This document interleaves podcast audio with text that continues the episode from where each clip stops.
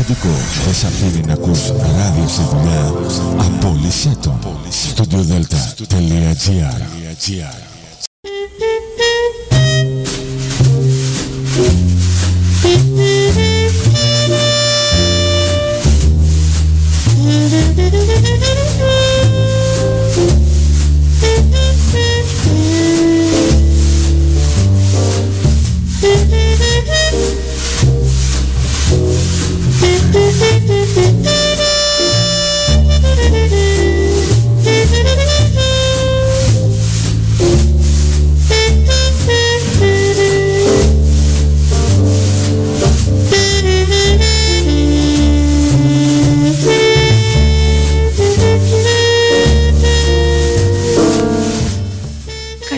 κυρίες και κύριοι. Είναι η εκπομπή «Άνθρωποι και ιστορίες» με τη Γεωργία Αγγελή. Ζωντανά από το στούντιο Δέλτα, το ραδιόφωνο της καρδιάς σας.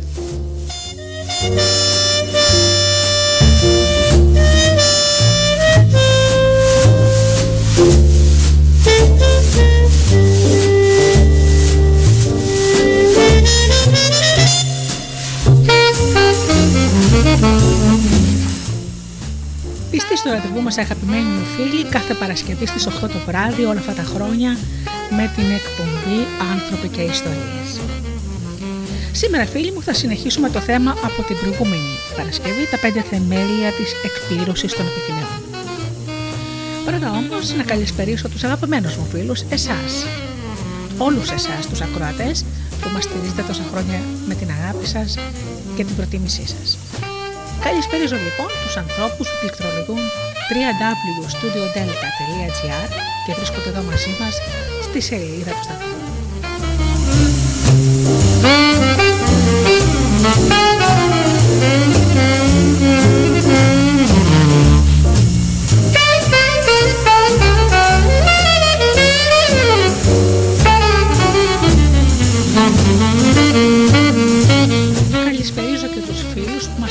Από τις μουσικές σελίδες τις οποίες βρισκόμαστε όπως είναι το Live 24.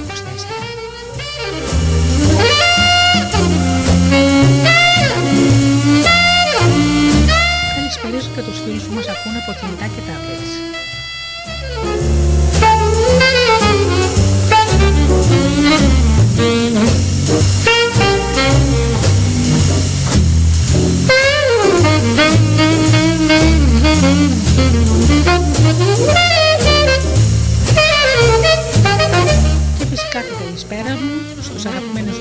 Και συνεργάτες, τον Τζίνι, την Αφροδίτη και την Ωρα.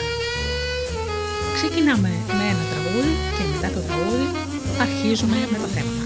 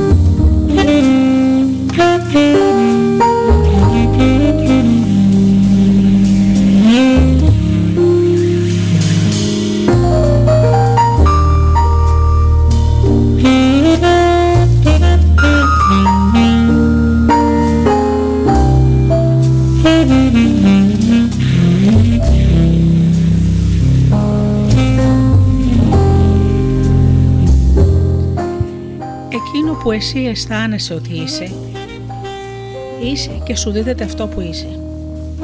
Γι' αυτό νιώσα το συνέστημα που θα ένιωθες εάν ήσουν ήδη αυτό που επιθυμείς και η επιθυ- και η επιθυμία σου θα πραγματοποιηθεί. Επομένως, ζήσε με το συνέστημα ότι είσαι εκείνος που θέλεις να είσαι και αυτό θα είσαι. Αυτά τα λόγια είναι του Νέβιλ.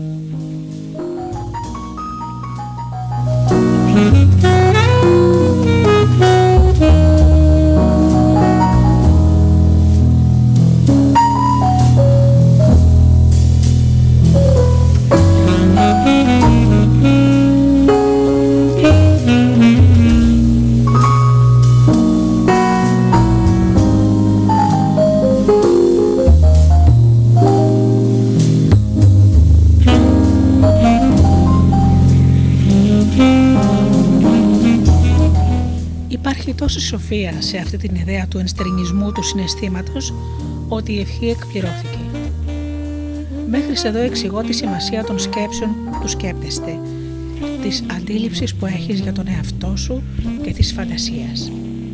Όλα αυτά είναι αόρατες διατυπώσεις τις οποίες ενεργοποιείς. Η φαντασία σου και η αντίληψη του εαυτού σου είναι όμορφες σκέψεις που μπορείς να αλλάξεις. Αναδόμησε τη σκέψη σου, κάνοντας τη φαντασία σου την προσωπική σου εσωτερική επικράτεια και τελικά θα ενεργείς βασιζόμενος στο πώς έχεις χρησιμοποιήσει αυτή την εκπληκτική δύναμη που διαθέτεις. Επιπλέον, όταν επιτρέπεις τον ανώτατο εαυτό σου να κυβερνάς σκεπτόμενος όπως σκέπτεται ο Θεός, τα πάντα είναι δυνατά. Τα βιβλία και οι διαλέξεις του Νέβιλ αποκαλύπτουν κάτι που καθιστά τη δήλωση λόγων που υπόθηκαν πριν. Εφικτή για όποιον προτίθεται σοβαρά να κατακτήσει την τέχνη της πραγμάτωσης. Αυτό το κάτι που ε, ο Νέβιλ τονίζει σε όλο το έργο του είναι η σημασία του συναισθήματος. Επομένως ζήσε, λέει, με το συνέστημα ότι είσαι εκείνος που θέλεις να είσαι και αυτό θα είσαι. Σήμερα σε καλεί να αντιληφθείς τις τεράστιες επιπτώσεις που έχουν αυτά τα λόγια για σένα. Συνειδητοποίησε την σημασία των συναισθημάτων και το ζωτικό ρόλο που παίζουν στη μετάβασή σου από κάποιον που έχει επιθυμίες σε κάποιον που βιώνει επιθυμίες του στο παρόν. Πάρα πολλοί άνθρωποι δεν γνωρίζουν τη σημασία των συναισθημάτων, λες και είναι μυστικό συστατικό για τη δημιουργία μιας ζωής γεμάτης εκπληρωμένες επιθυμίες. Η δημιουργική διαδικασία ξεκινά με μια ιδέα όπως αναλύθηκε στο, σε προηγούμενη εκπομπή στην οποία περιλαμβάνεται και το πώς να αλλάξεις τις ιδέες που έχεις για τον εαυτό σου και για όσα είσαι ικανός να πετύχεις. Συνοψίζοντας, ο κύκλος της δημιουργικής διαδικασίας αρχίζει με μία σκέψη, ακολουθεί ένα συνέστημα, μετά υλοποίηση, σε φυσικό αντικείμενο ή μια νέα ή θελημένη πράξη. Ο ρόλος των συναισθημάτων στη δική σου διαδικασία πραγμάτωσης.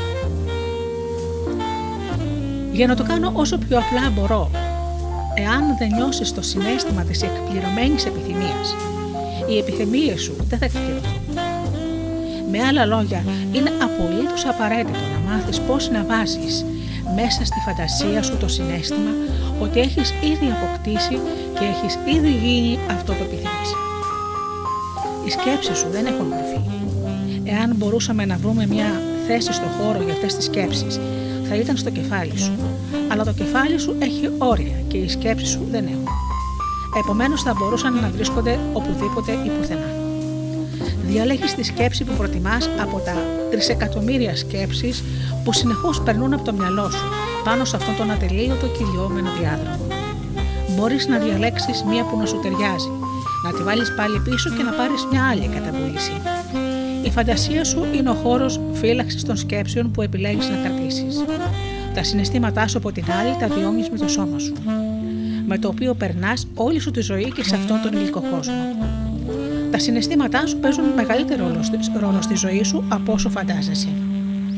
Για να μάθεις κάτι νοητικά, εφαρμόζεις την πρακτική της πνευματικής πειθαρχίας. Μελετάς, ερευνάς, απομνημονεύεις γεγονότα, στοχάζεσαι, συμμετέχεις σε συζητήσεις και παίρνεις τη γνώμη ειδημών. Τελικά, βγάζεις συμπεράσματα για εκείνα που έχεις αναλύσει. Γνωρίζεις τα γεγονότα και είσαι σίγουρος ότι έχεις μάθει πολύ καλά το αντικείμενο μέσω της νοητικής διαδικασίας. Το να γνωρίζεις κάτι πνευματικά είναι ένα τελείως διαφορετικό πράγμα. Εδώ μπορεί να στοχάζεσαι, να διαλογίζεσαι και να αναλύεις επάπειον, χωρίς να φτάνεις σε πιο πεφωτισμένη επίγνωση εκείνου που μελετάς. Για να γνωρίζεις κάτι πνευματικά πρέπει να το βιώσεις. Δεν υπάρχει άλλος τρόπος. Δεν μπορείς απλώς να σκεφτείς τον δρόμο προς μια νέα επίγνωση. Πρέπει να τη βιώσεις και το μόνο μέσο που διαθέτεις για να βιώσεις άμεσα ένα νέο και ανώτερο όραμα του εαυτού σου είναι τα συναισθήματά σου. Πώς το νιώθεις στο σώμα σου. Μπορεί να έχεις βάλει τη φαντασία σου μια εικόνα του ποιος θα ήθελες να είσαι.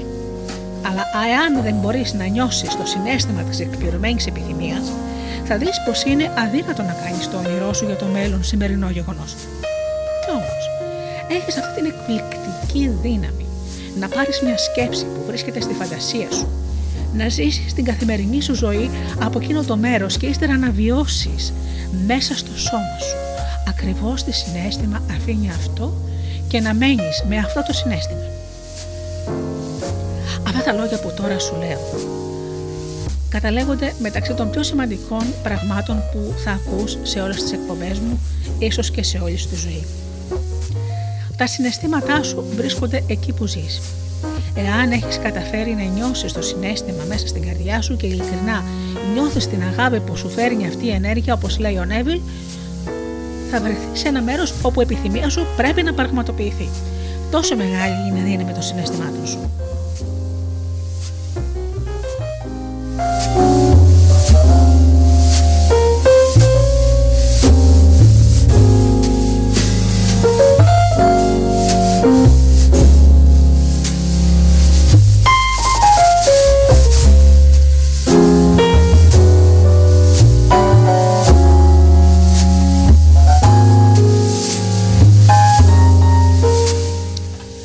Συμφωνήσεις ότι το πώς αισθάνεσαι προηγείται του τι γνωρίζεις. Οι επίσημες όμως εκπαιδευτικές πρακτικές είναι αφιερωμένες σχεδόν αποκλειστικά στο κομμάτι της ύπαρξής σου, αυτό που γνωρίζεις.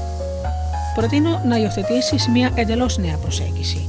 Θέλω να συλλάβεις όλη τη σφοδρότητα του μηνύματος ότι το συνέστημα της εκπληρωμένης επιθυμίας θα τη φέρει στην πόρτα σου.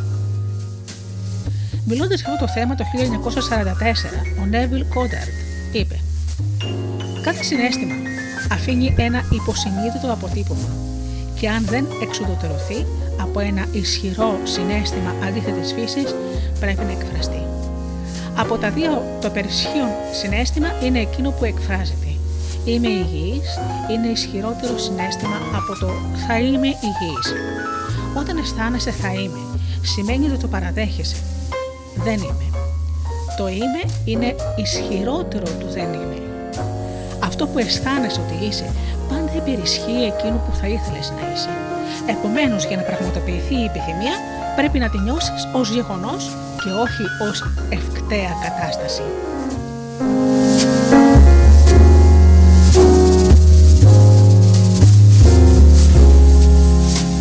Η φράση «Είμαι δυνατός» είναι απλώς μια εγκεφαλική αφηρημένη έννοια.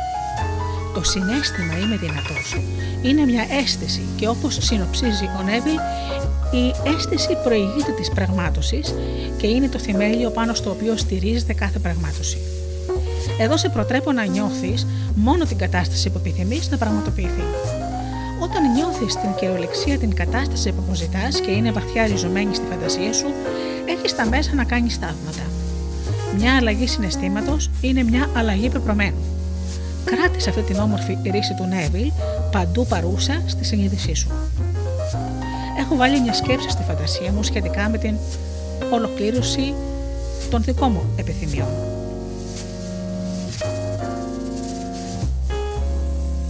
Τα βλέπω σαν να είναι ολοκληρωμένες ήδη, αν και έχω φτάσει σε πολλά στη μέση σχεδόν. Κι όμως αυτές οι ιδέες και οι εικόνες είναι κινητήριος δύναμη που θα επιτρέψει στο μελλοντικό μου όνειρο να γίνει το προφανές γεγονός που είναι σήμερα. Έχω νιώσει το συνέστημα της εκπληρωμένης επιθυμίας, νιώθοντας την αγάπη μέσα στο σώμα μου, καθώς φαντάζομαι εκατομμύρια ανθρώπους να μαθαίνουν αυτά τα διδάγματα που τόσο έχουν επηρεάσει τη ζωή μου.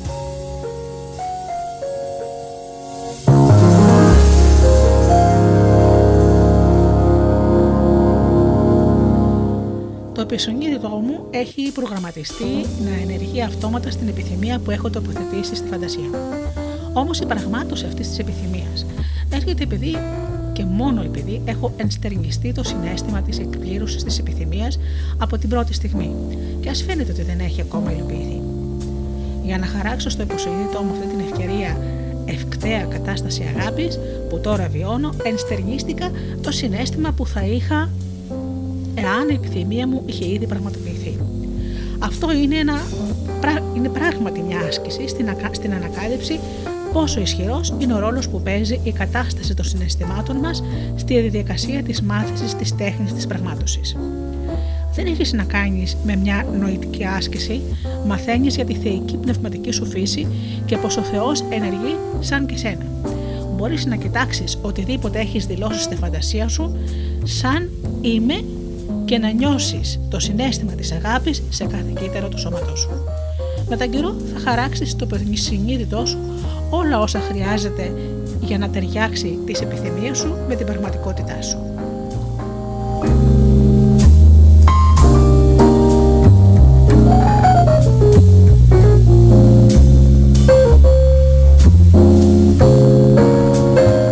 Ο συνειδητός σου νους σου είναι αποκλειστικά δικό σου και είναι πάντα προσωπικός. Είναι η πλευρά του εαυτού, του δικού σου εαυτού που παίρνει αποφάσεις. Διαλέγει εκείνο ή το άλλο και έχει πάντα επίγνωση του τι κάνεις και πώς οι αποφάσεις σου επηρεάζουν τις εσκεμμένες πράξεις σου.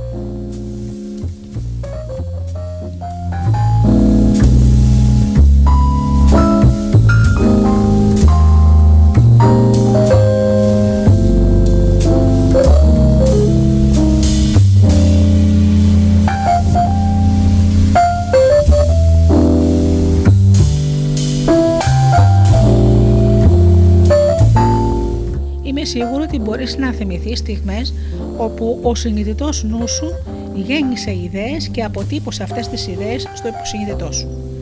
Έτσι έμαθες πώς να οδηγείς αυτοκίνητο, να κάνεις ασκήσεις γιόγκα, να μαγειρεύεις σουφλέ και οτιδήποτε άλλο απαιτεί διάφορες πολύπλοκες μανούβρες για να το κάνεις χωρίς τη βοήθεια του συνειδητού νου σου. Ο νου σου παίρνει αυτές τις ιδέες και τελικά τους δίνει μορφή και έκφραση. Σκέφτεσαι πώς να δοκιμάσεις κάτι και ύστερα αρχίζει να αρχίσεις να εξασκείσαι ενσυνείδητα χωρίς να συνειδητοποιείς καν ότι εμφυτεύεις την τεχνογνωσία στο υποσυνείδητό σου.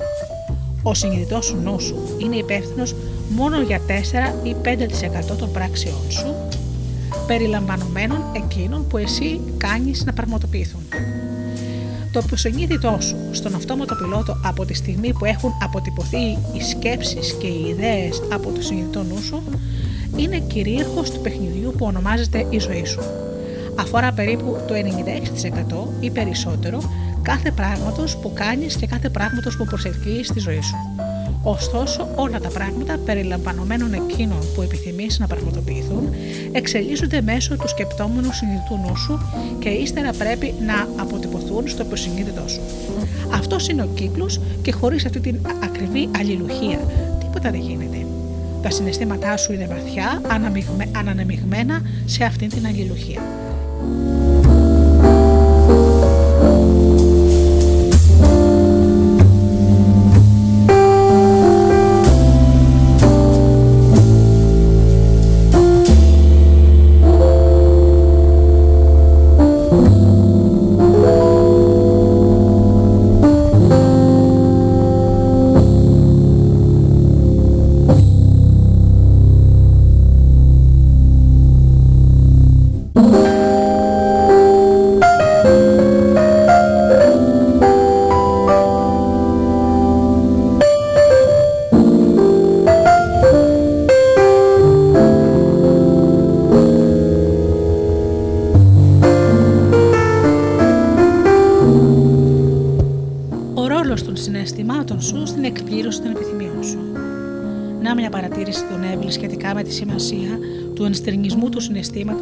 Τη εκπληρωμένης επιθυμίας.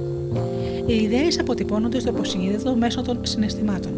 Καμιά ιδέα δεν μπορεί να αποτυπωθεί στο υποσυνείδητο μέχρι να τη νιώσεις, μόλις όμως τη νιώσεις, είτε είναι καλή, είτε κακή, είτε διάφορη, αναγκαστικά πρέπει να εκφραστεί. Το συνέστημα είναι το ένα και μοναδικό μέσο σκέψης, μέσω του οποίου οι ιδέες μεταφέρονται στο υποσυνείδητο. Ό,τι έχει αποτυπωθεί στο υποσυνείδητό σου αντανακλάται στις συνήθειες του κόσμου σου. Το παράξενο και υπέροχο πράγμα σχετικά με το υποσυνείδητο είναι ότι πάντοτε αποδέχεται ως αληθινό αυτό που εσύ νιώθεις ότι είναι αληθινό. Η λέξη κλειδιά εδώ είναι νιώθεις ότι είναι αληθινό. Τα συναισθήματά σου επιτρέπουν στο υποσυνείδητό σου να μπει σε ενέργεια. Η πνευματική κατανόηση διαφέρει στο ότι απαιτεί να βιώσεις. Απαιτεί ό,τι βιώσεις. Ο τρόπος να καταλάβεις κάτι πνευματικά είναι βιώνοντάς το. Τα συναισθήματά σου είναι το μέσος, το μέσο που διαθέτεις για να βιώσεις κάτι στον υποσυνείδητο νου σου και να το κάνεις πραγματικότητα στον υλικό κόσμο. Τα συναισθήματά σου γεννιούνται μέσα στο σώμα σου, εκεί όπου ζεις και αναπνέεις. Το πώς αισθάνεσαι είναι η δική σου εμπειρία της ζωής. Αυτά τα συναισθήματα κυλούν από τις σκέψεις που βάζεις στην φαντασία σου και είσαι ελεύθερος να επιλέξεις όποια σκέψη επιθυμείς. Έχω πει επανειλημμένος. Όταν αυτές οι σκέψεις είναι ευθυγραμμισμένες με το πώς σκέφτεται η πηγή της ύπαρξής σου, τα συναισθήματά σου εκπέμπονται στο σώμα σου σαν από Θεού βιώματα. Το απότατο συνέστημα που χαρακτηρίζει το Θεό και τον δικό σου ανώτατο εαυτό είναι το συνέστημα της αγάπης. Ο Θεός είναι αγάπη και όποιος παραμένει στην αγάπη παραμένει στο Θεό και ο Θεός εκείνος. Επειδή τα συναισθήματά σου και ιδιαίτερα το συνέστημα της αγάπης χαράσσονται στο προσυνείδητό σου, που είναι υπεύθυνο ουσιαστικά για κάθε τι που κάνεις, βιώνεις και πραγματοποιείς στη ζωή σου, η αποστολή σου είναι να φτάσεις στο σημείο να ενστερνιστείς το συνέστημα της εκπληρωμένης επιθυμίας, ακόμη και αν η επιθυμία δεν έχει πραγματοποιηθεί ακόμη σε φυσικό επίπεδο. Ο ενστερνισμός του συναισθήματος της εκπληρωμένης επιθυμίας απαιτεί αυτή την θεμελιώδη γνώση του πώς λειτουργεί το υποσυνείδητο. Το υποσυνείδητό σου είναι, δεν είναι προσωπικό, είναι μια έκφραση του ενός και μοναδικού παγκοσμίου συνειδητού νου που όλοι χρησιμοποιούμε. Αυτή είναι μια δύσκολη έννοια για το εγώ σου. Εκεί που περνάς τον περισσότερο καιρό είναι τόσο προσωπικό που δεν μπορεί να συλλάβει την έννοια του ότι όλοι μοιραζόμαστε το ίδιο το μοναδικό υποσυνείδητο νου. Όπως δηλώνει ο Νέβιλ, το υποσυνείδητο δεν είναι επιλεκτικό. Είναι απρόσωπο και δεν είναι προσωπολίτη. Βάζει ετικέτες στα συναισθήματά σου που συνδέεις με τις επιθυμίες που έχεις βάλει με τη φαντασία σου, γιατί όποιες και να είναι, θα δεις το σύμπαν να ευθυγραμμίζεται μαζί τους για να σου δώσουν βιώματα που ταιριάζουν με εκείνα που έχεις χαράξει στον παγκόσμιο υποσυνείδητο νου. Κάνε σκέψεις όπως Είμαι καλά. Είμαι δυνατός. Είμαι εύπορος. Είμαι υγιής. Τοποθέτησέ της στη φαντασία σου και ύστερα ενστερνίσου το συνέστημα ότι αυτή η επιθυμία έχει ήδη εκπληρωθεί. Εάν μπορείς να βιώσεις το συνέστημα της αγάπης, της χαράς, της ευφροσύνη, της γαλήνης, της ευτυχίας στο σώμα σου, ακόμα και όταν οι αισθήσεις σου λένε το αντίθετο, το υποσυνείδητό σου καταγράφει τα συναισθήματα. Ο Νέβιλ είναι ξεκάθαρος πάνω σε αυτό. Για να αποτυπώσεις στο υποσυνείδητο την επιθυμητή κατάσταση, πρέπει να ενστερνιστεί το συνέστημα που θα ένιωθες εάν έχει ήδη πραγματοποιηθεί η επιθυμία σου. Το να νιώθεις κάθε κατάσταση που επιθυμείς να επιτύχεις είναι το βήμα που την αποτυπώνει στο υποσυνείδητο. Επιστρέφουμε πάλι στον Νέβιλ που λέει: Το υποσυνείδητο είναι η μήτρα της δημιουργίας. Παίρνει μέσα της την ιδέα μέσω των συναισθημάτων του ανθρώπου. Ποτέ δεν αλλάζει την ιδέα που έχει προσλάβει, πάντα όμως της δίνει μορφή. Πάντα της δίνει μορφή που σημαίνει ότι πρέπει να αρχίσεις να προγραμματίζεις το υποσυνείδητό σου, να παίρνει τα ενία έτσι όπως έκανε και το υποσυνείδητό σου σε οποιαδήποτε προσπάθεια έκανε στο παρελθόν, χωρίς να αντιδράσει ο, σκεπ, ο σκεπτόμενος συνειδητός νους. Το υποσυνείδητο δέχεται ως αληθινό οτιδήποτε εσύ νιώθεις αληθινό. Τα συναισθήματά σου καθορίζουν τη δική σου πραγματικότητα γιατί έχουν αποτυπωθεί στο υποσυνείδητο. Εάν συνειδητά αισθάνεσαι απελπισμένος και διατηρείς αυτή την ιδέα στη φαντασία σου, μαζί με ακόμα περισσότερα συναισθήματα ανηφοριά, θα αποτυπώσεις στο υποσυνείδητό σου την ιδέα της αποτι... την ιδέα της αποτυχίας. Ω αποτέλεσμα, ο παγκόσμιος υποσυνείδητο νου θα σου δώσει βιώματα που θα ταιριάζουν με αυτά που αισθάνθηκες ότι είναι αληθινά. Θυμήσου το υποσυνείδητο είναι απρόσωπο και μη επιλεκτικό δεν μπορεί να ξεχωρίσει τι αισθάνεσαι ως αποτέλεσμα της καθημερινής πίεσης και τι αισθάνεσαι ως αποτέλεσμα εκείνων που έχεις βάλει στη φαντασία σου σαν επιθυμία για το μέλλον. Εάν βάλεις τον σπόρο της αποτυχίας μέσα στο υποσυνείδητο νου και τον τροφοδοτήσεις με συναισθήματα αυτού του τύπου, θα φυτρώσει τι άλλο, αποτυχία. Εάν φυτέψεις το σπόρο της αρρώστιας στο υποσυνείδητο νου σου, επειδή έτσι αισθάνεσαι σωματικά, θα σου δημιουργήσει ασθένειες. Εάν φυτέψεις τον σπόρο της μιζέριας στο υποσυνείδητό σου, αισθανόμενος μίζερο, θα καλλιεργήσεις και θα παράγεις μιζέρια. Γι' αυτό είναι τόσο σημαντικό να αρχίσεις να αισθάνεσαι στο σώμα σου αυτό που θα ήθελες να πραγματοποιηθείς στη ζωή σου. Μπορεί να φτάσεις στο σημείο όπου η μαγνητική δύναμη στο δικό σου πεδίο ενέργειας είναι τόσο γεμάτη χαρούμενη αγάπη, ώστε με μια απλή ευνίδια ανάμνηση μιας φαντασίας και νιώθοντας κάτι πολύ ισχυρό και καλό, να εμφανιστεί στη ζωή σου αυτό που επιθυμείς, σχεδόν χωρίς να μεσολαβήσει τρισδιάστατος χρόνος. Οτιδήποτε εύχεσαι να πραγματοποιηθεί, συνέδεσαι το με συνέστημα αγάπης και που αποτύπωσε αυτό το συνέστημα στο παγκόσμιο υποσυνείδητο νου και εκείνος θα κάνει τα υπόλοιπα.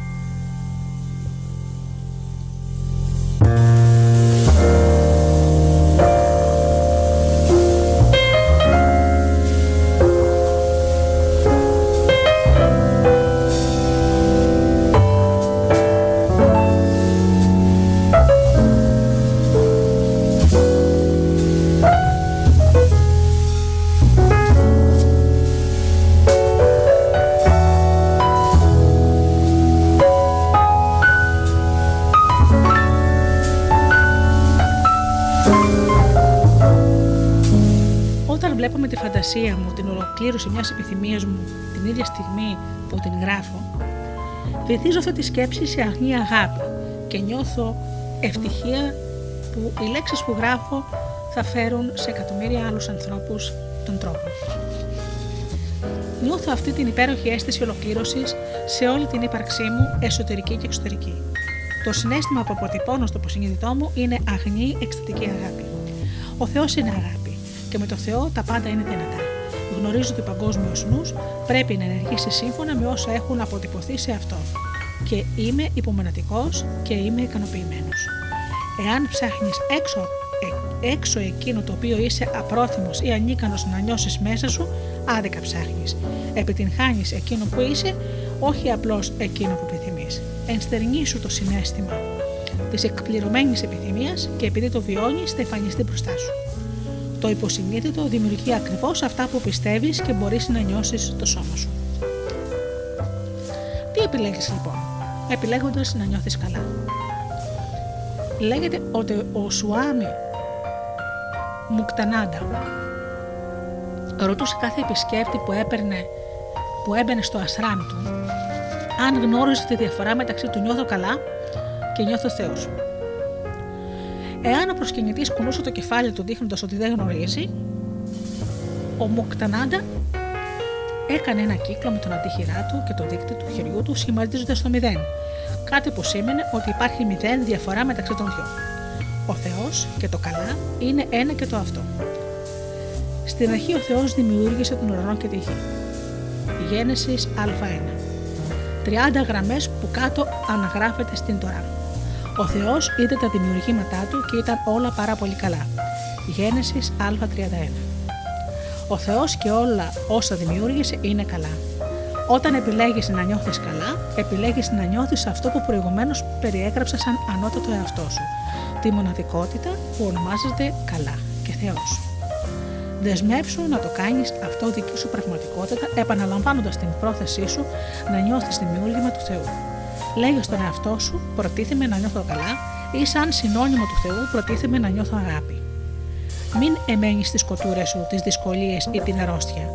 Το υποσυνείδητο με τη μη επιλεκτική φύση του δέχεται το αίτημά σου όλα τα συναισθήματα που σχετίζονται με σκοτούρες και ακόμα χειρότερα προχωρά στην πραγμάτωση αυτών των άσχημων σκέψεων στον υλικό κόσμο που ζεις. Από την άλλη, νιώθοντας αγάπη για αυτό που έχεις βάλει στη φαντασία σου, πυροδοτείς το υποσυνείδητο νου σου να παράγει βιώματα που αντανακλούν τη δική σου θεϊκή φύση. Νιώσες στο σώμα σου το συνέστημα της αγάπης να κατευθύνεται σε όποια ιδέα έχεις βάλει στη φαντασία σου και μετά ενεργοποίησε το υποσυνείδητό σου. Μόλις πάρει το υποτύπωμα ενός συναισθήματος, αρχίζει να διεργάζεται τρόπου για, την για την πραγμάτωσή του. Αυτό ακριβώς ε, έχω κάνει πάρα πάρα πολλές φορές και φυσικά με έχει βοηθήσει. Έβαλα στη φαντασία μου ένα είμαι που δηλώνει. Είμαι δυνατός. Είμαι απόλυτα υγιής. Η φαντασία είναι δική μου και μπορώ να βάλω εκεί όποιες συνειδητές σκέψεις επελέξω, άσχετα με το τι μπορεί να μου λένε οι πέντε αισθήσει μου. Ζω με αυτή την επίγνωση, είμαι δυνατός, είμαι υγιής, μιλώ στο σώμα μου και το υπενθυμίζω ότι αρνούμε να μένω σε οποιαδήποτε είμαι αδύναμος είμαι ή είμαι άρρωστος. Το σπουδαιότερο που κάνω είναι ότι επιλέγω να νιώθω καλά, άσχετα με το τι λένε οι ενδείξεις στην ιατρική οθόνη. Διαλογίζομαι στο είμαι δυνατή είμαι απόλυτη και εμποδίζω όλο μου το στο είναι εσωτερικό και εξωτερικό με ένα συνέστημα αγάπης και ευγνωμοσύνης για αυτή τη στιγμή που αυτή τη μέρα αυτό το σώμα που έχει στεγάσει την αόρατη ψυχή μου όλα τα χρόνια της ζωής μου και ενστερνίζομαι το συνέστημα της επιθυμίας που έχει εκπληρωθεί. Δεν κάνω σκέψεις για την επικείμενη καταδίκη, μόνο συναισθήματα χαράς για αυτό το θαύμα που είμαι.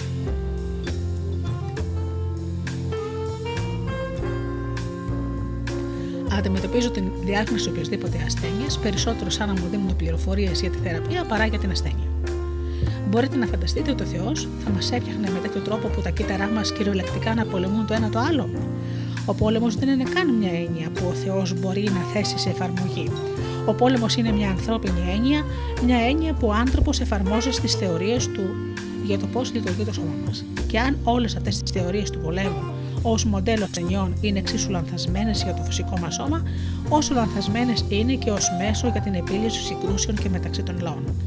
Και αν αυτό που αποκαλούμε ασθένεια ή αρρώστια δεν είναι αυτό, και αν σταματούσαμε να βλέπουμε την υγεία, την υγεία μας μέσω ιατρικών επιστημονικών θεωριών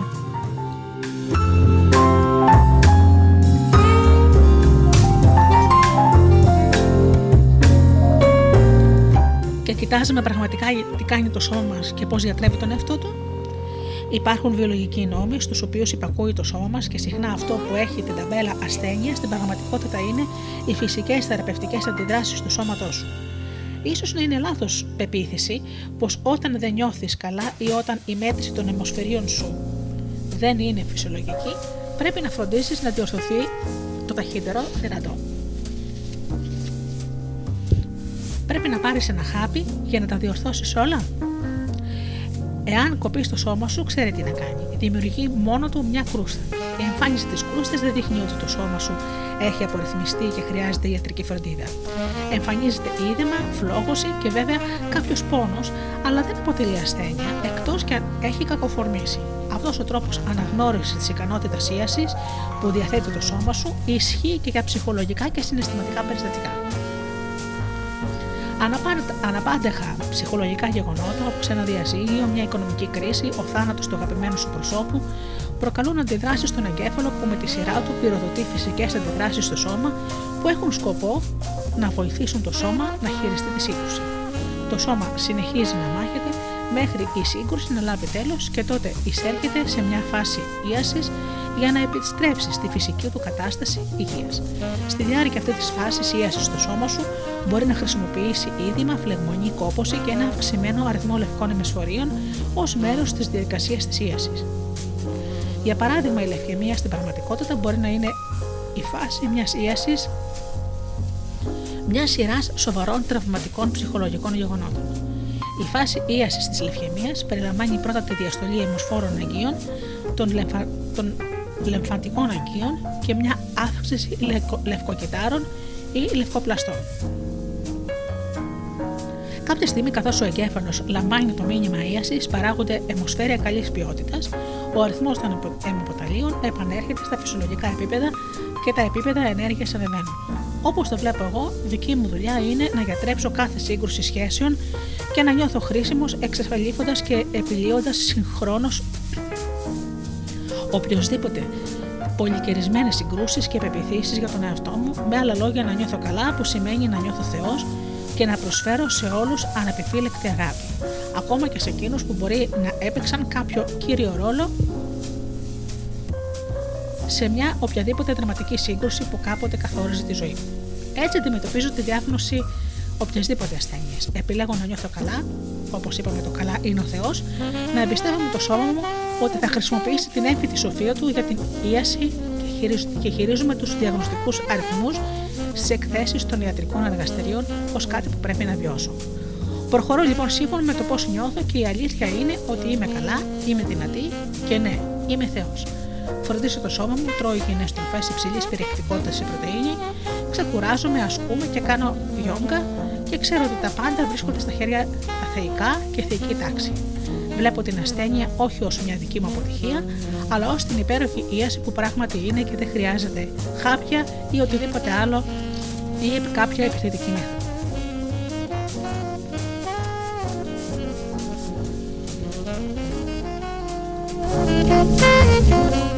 Πράγματι, νιώθω καλά και επιλύω όλες τις συγκρούσεις με τεράστιες δόσεις αγάπης. Θυμίζω ο Θεός είναι αγάπη. Αυτό επιλέγω να αποτυπώσω στο προσυνείδητο νου μου και ο προσυνείδητο νους αποδέχεται ως αληθινό εκείνο που εγώ νιώθω αληθινό. Η δημιουργία είναι το αποτέλεσμα υποσυνείδητων εντυπώσεων και μέσω των συναισθημάτων μου εγώ καθαρίζω τη δημιουργία.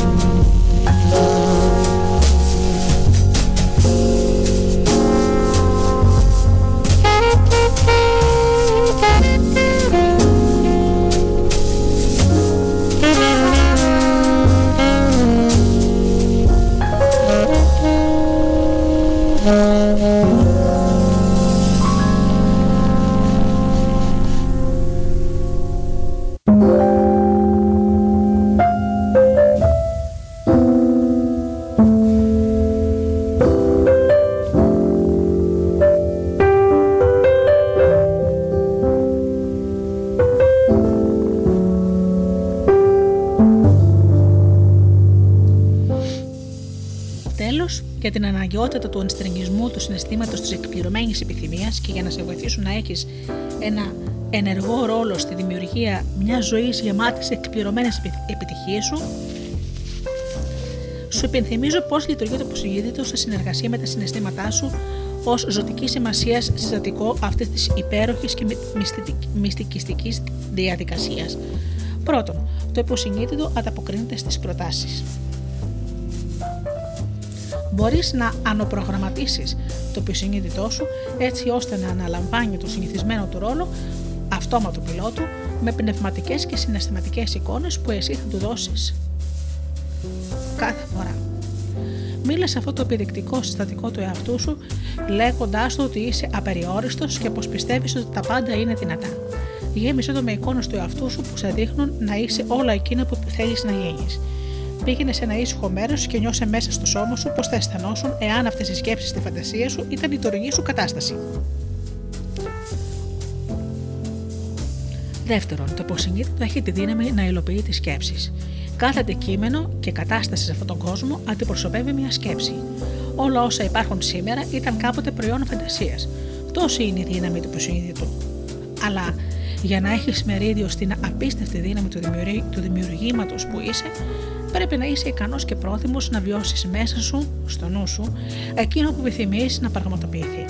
Οι σκέψεις γίνονται πράγματα όταν τις νιώθεις και έχουν την ικανότητα να αποτυπώνονται στον υποσυνείδητο νου που από εκεί και πέρα αναλαμβάνει δράση. Να πως ο Νέβιλ περιγράφει αυτό το φαινόμενο. Αυτή η ουσία είναι η συνείδηση. Η φαντασία σου είναι εκείνη που μετατρέπει αυτή την ουσία σε ιδέες. Ιδέες που μετά υλοποιούνται σαν καταστάσεις και φυσικά αντικείμενα. Ω εκ τούτου η φαντασία σου έκανε τον κόσμο σου. Και ύστερα αναφέρεται στη σημασία των συναισθημάτων στον προγραμματισμό του προσυνείδητου. Η πραγμάτωση της εικασίας που σου οφείλει την ύπαρξη της σε πλήρη ανεξαρτησία από αντικείμενο και αντικειμενικό γεγονός και θα αφάνει θα υφάνει στον εαυτό της σε σάρκα εάν επιμένεις στο συνέστημα της εκπληρωμένης επιθυμίας. Όταν γνωρίζεις ότι οι εικασίες εφόσον επιμένουμε σε αυτές γίνονται γεγονότα, τότε περιστασιακά, περιστατικά που στους αμύητου φαίνονται τυχαία γεγονότα, για σένα θα είναι λογικά και αναπόφευκτα επακόλουθα τη ευκαιρία σου. Τρίτον, η αγάπη είναι το συνέστημα που πρέπει να μάθεις να στερνίζεσαι. Το υποσυνείδητο πράγματι είναι ένα κομμάτι του ενός και μοναδικού νου, και εσύ και εγώ ζούμε σε αυτό το νου. Αυτός ο παγκόσμιος υποσυνείδητος νους είναι η γεννησιουργός αιτία και το υλικό από το οποίο όλα τα πράγματα είναι φτιαγμένα. Αυτό το άειλο πράγμα είναι η αγάπη. Όταν τη νιώθεις πραγματικά, τη νιώθεις μέσα σου σαν προσωπική σου επίγνωση του τι θα ήθελες να πραγματοποιηθεί και κερδίζεις τη δύναμη της δημιουργίας. Θυμίζω ότι είπε ο Άγιος Φραγκίσκος της Ασίζης σε μία φράση της πασίγνωστης προσευχής του: Κύριε, κάναμε όργανο της ειρήνης σου. Όπου υπάρχει μίσος, άφησέ με να σπείρω αγάπη. Με αυτή την προσευχή ζητάς να έχεις το συνέστημα της εκπληρωμένης επιθυμίας. Όταν νιώθεις θυμό, ταραχή, φόβο, αμφιβολία, ανησυχία, άγχος και τα παρόμοια, ανέβασέ τα στη ράμπα της αγάπης σου και βήθησε όλα αυτά τα αρνητικά συναισθήματα σε ένα δοχείο αγνής αγάπης. Απλώς διάλεξε να νιώθεις καλά για κάθε λεπτό που προσφέρεις αγάπη, εναρμονίζει το υποσυνείδητό σου με τον έναν και μοναδικό υποσυνείδητο νου, δημιουργό των πάντων που είναι η αγάπη.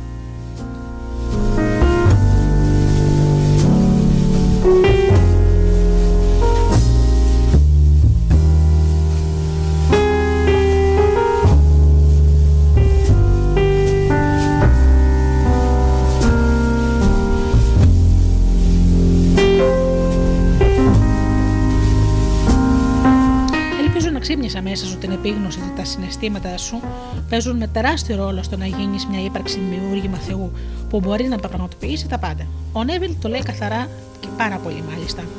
Η απόκρουση των αποδείξεων των, συναισθή, των αισθήσεων και η οικειοποίηση του συναισθήματος της εκπληρωμένης επιθυμίας είναι ο μόνος δρόμος προς την πραγμάτωση της επιθυμίας σου. Εφάρμοσε αυτή τη σοφία αρχίζοντας τώρα. Θα σου είναι χρήσιμη με τρόπους που μπορείς ποτέ να μην έχεις φανταστεί κάτω από κανονικές συνθήκες. Και μην ξεχνάς, το να φαντάζεσαι στο μέλλον, το μέλλον χωρίς να ενστερνίζεσαι το συνέστημα της εκπληρωμένης επιθυμίας δεν είναι τίποτα άλλο από μια άσκοπη φαντασίωση.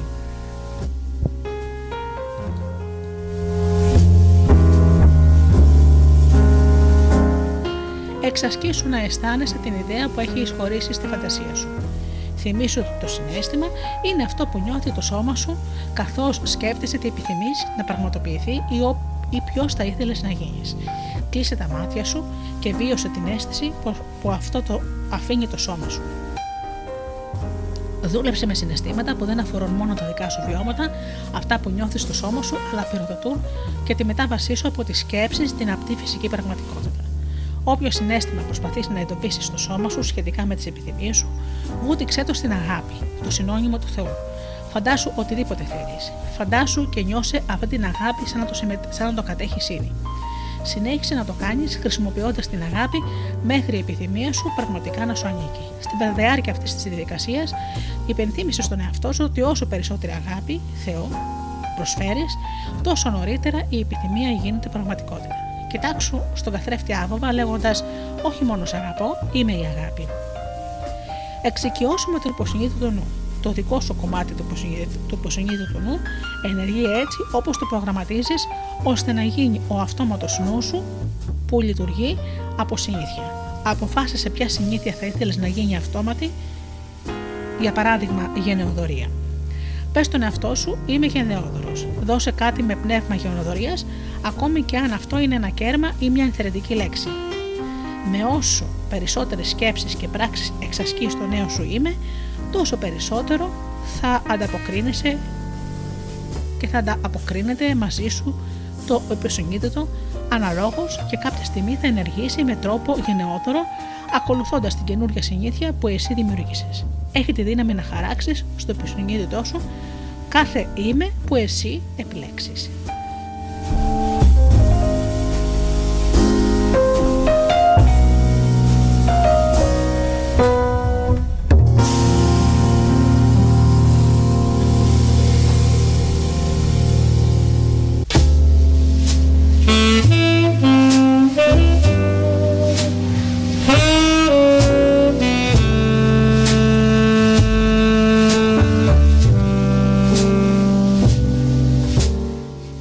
Μουσικό διάλειμμα και πίσω πάλι εδώ με το θέμα μας.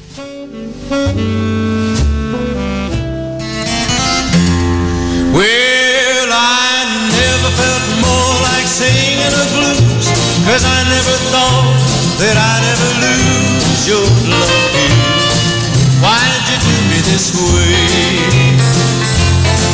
Well, I never felt more like crying all night Cause everything's wrong and nothing ain't right without you. You got me singing the blues. The moon and stars no longer shine. The dream is gone, I thought. There's nothing left for me to do but cry over you. Well, I never felt more like running away. But why should I go? Cause I couldn't stay without you. You got me singing the blues.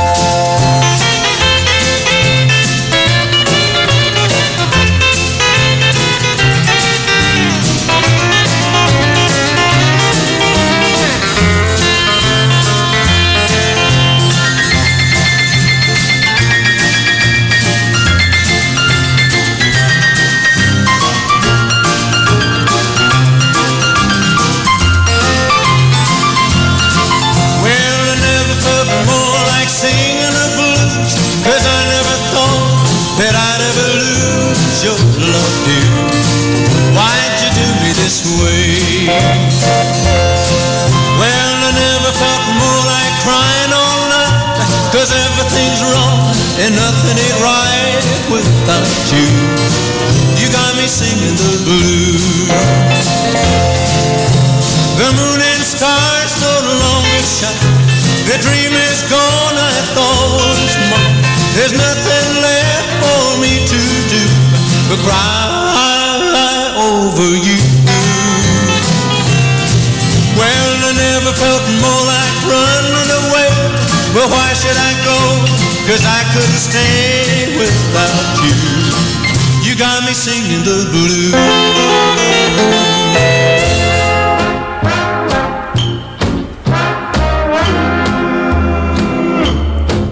Some people say a man is made out of mud. A poor man's made out of muscle and blood. Muscle and blood and skin and bone. A mind that's weak and a back that's strong. You load 16 ton, and what do you get? Another day older and deeper in debt. Oh, brother, don't you call me cause I can't go. I owe my soul to the company store.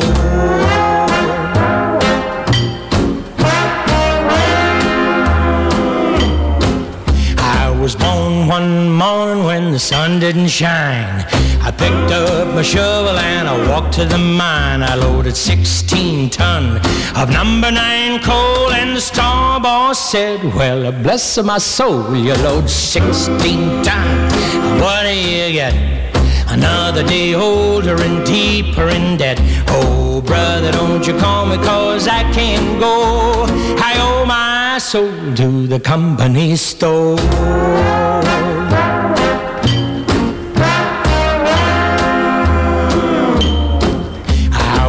One morning, it was drizzling rain. Fighting and trouble are my middle name.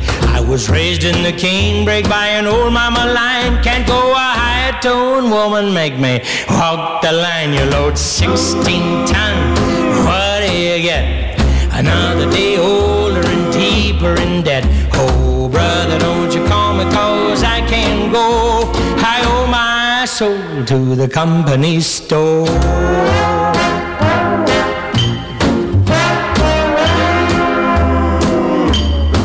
Well, if you see me coming, better step aside. A lot of men didn't, a lot of men died. One fist of iron, the other of steel. If the right one don't get you, then the left one will. You load 16 ton, and what do you get? Another day older and deeper in debt. Oh, brother, don't you call me, cause I can't go. I owe my soul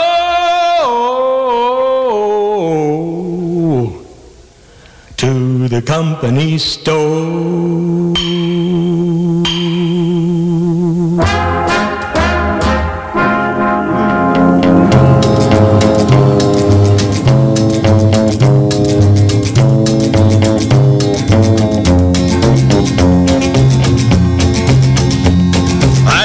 My best to hide this low down feeling. I try to make believe there's nothing wrong. But they're always asking me about you, darling. And it hurts me so to tell them that you're gone. If they ask me, I guess I'd be denied that I've been unhappy all along. But if they hurt my heart, they'd hear it crying. Where's my darling when she coming home? I ask myself a million times what's right for me to do.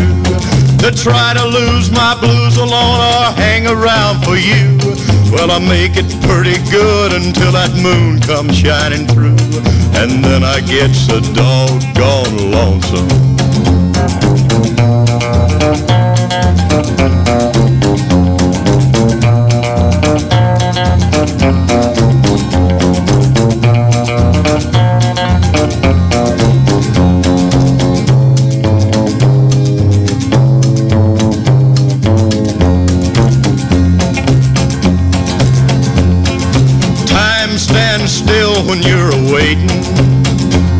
Sometimes I think my heart is stopping too.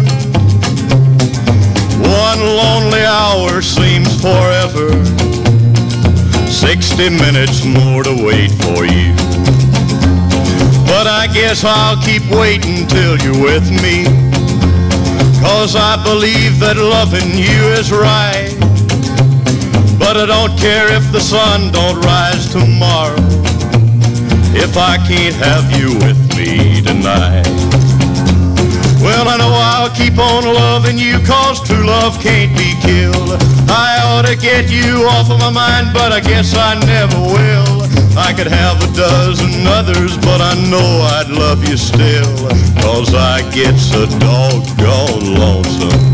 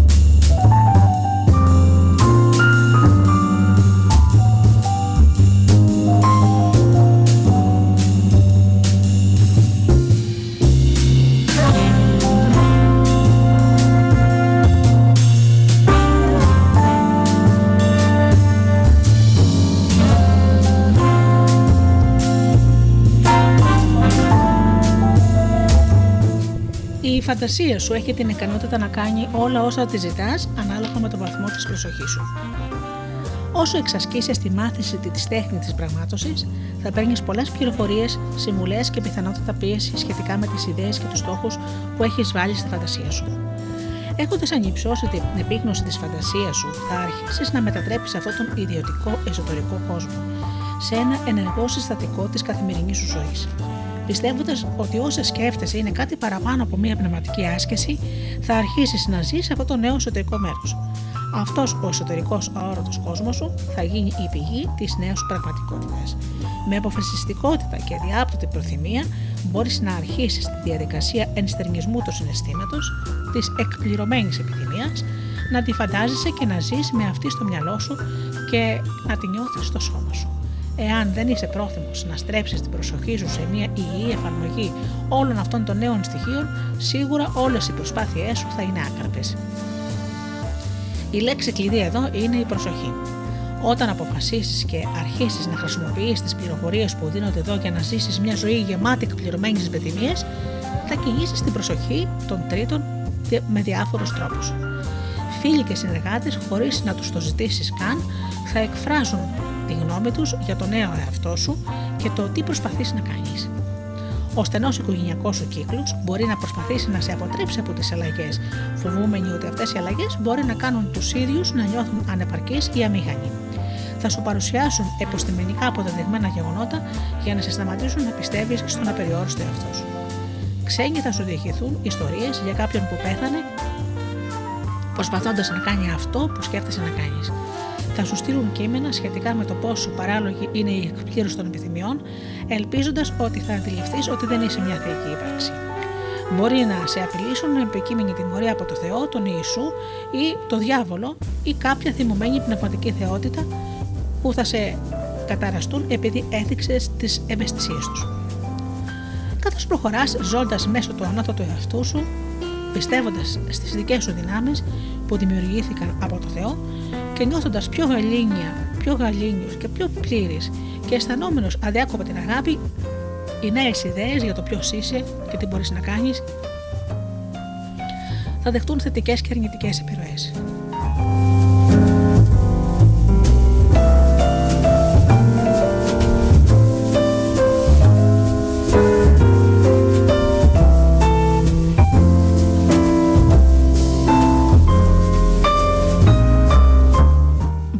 Να αναγκαστείς να πείσεις τον εαυτό σου να παραμείνεις σταθερός στην προσοχή που δίνεις στην εκπλήρωση των επιθυμιών σου. Ποτέ μην αφήνεις εξωτερικούς παράγοντες οποιασδήποτε μορφής να αποσπούν την προσοχή σου από εκείνο που θέλεις να πραγματοποιήσεις. Όπως σου επιθυμίζει ο Νέβιλ, κάθε πρόοδος, κάθε εκπλήρωση επιθυμίας εξαρτάται από τον έλεγχο για τη συγκέντρωση της προσοχής σου. Ένα από τα πράγματα που μου αρέσουν στο καινούριο iPad που έχω διαβάσει στο ίντερνετ είναι το πρόγραμμα που ονομάζεται Σκουπίδια. Τι ιδέα, θα πάτε να εφαρμόσεις αυτή τη τεχνολογία σε όλους τους τομείς της ζωής σου. Όταν παίρνεις πληροφορίες ή αιτήματα που αντικρούν το ime σου που έχεις βάλει στη φαντασία σου, απλώς πάτε σε νοερά το κουμπί σκουπίδια και δέστε να κυλούν στο αριστερό μέρος της οθόνης σου και ύστερα νοερά πάτε σε το κουμπί διαγραφή. Έτσι κρατάς την προσοχή σου συγκεντρωμένη σε εκείνο που πραγματοποιείς στη ζωή σου βρίσκεσαι μέσα στη ροή μιας νέας επίγνωσης που δεν έχει περιορισμούς. Σκέφτεσαι, αισθάνεσαι και πράττεις σαν μια θεϊκή ύπαρξη ένα κομμάτι του παγκόσμιου πνευματικού νου που γνωρίζει ότι τα πάντα είναι δυνατά. Ζεις όμως σε έναν κόσμο όπου αυτή η θέση συχνά θεωρείται τρελή και εντελώς παράλογη. Πρέπει να διαλέξεις τι είδους προσοχή θα δώσεις στις αντιδράσεις που θα δεχτεί.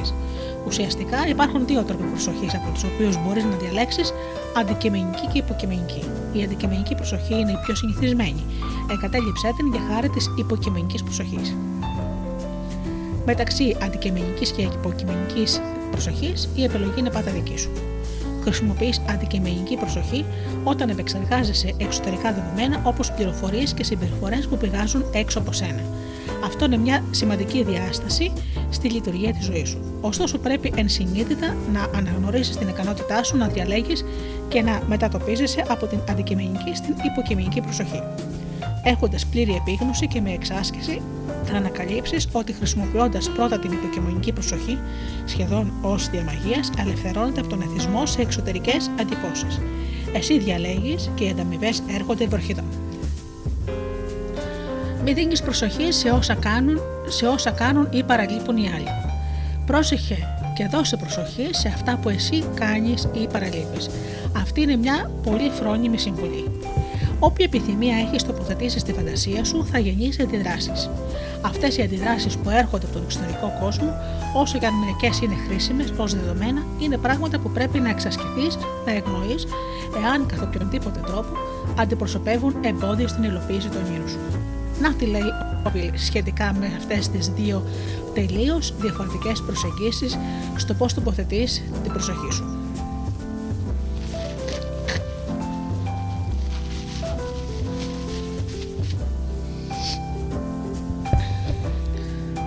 Υπάρχει μια τεράστια διαφορά μεταξύ της προσοχής που κατευθύνεται αντικειμενικά και της προσοχής που κατευθύνεται υποκειμενικά και η ικανότητα να αλλάξει το μέλλον σου εξαρτάται από τη δεύτερη.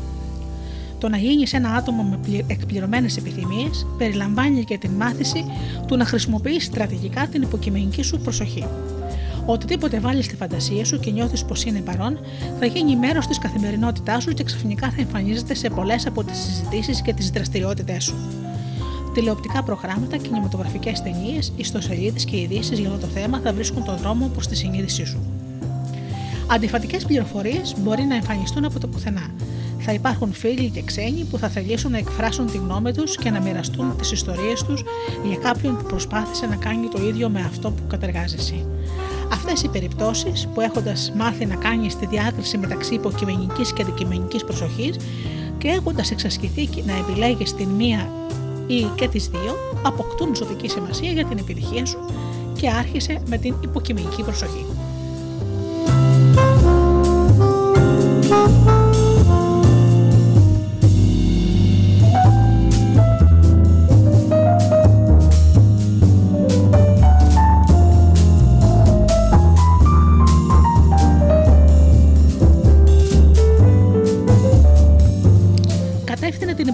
Σου προσοχή στο είμαι που έχεις φυτέψει στη φαντασία σου και μην αφήνεις κανέναν εξωτερικό παράγοντα να παρεμποδίσει την κατεύθυνση της γεμάτης αγάπη προσοχή σου στο είμαι.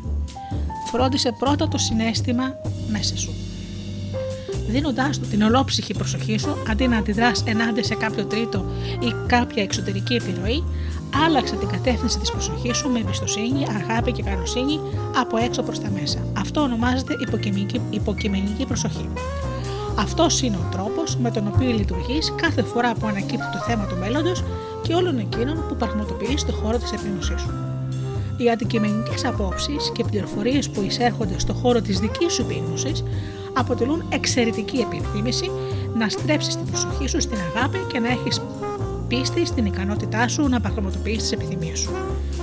Για άλλη μια φορά, ο Νέβιλος μου υπενθυμίζει κάτι.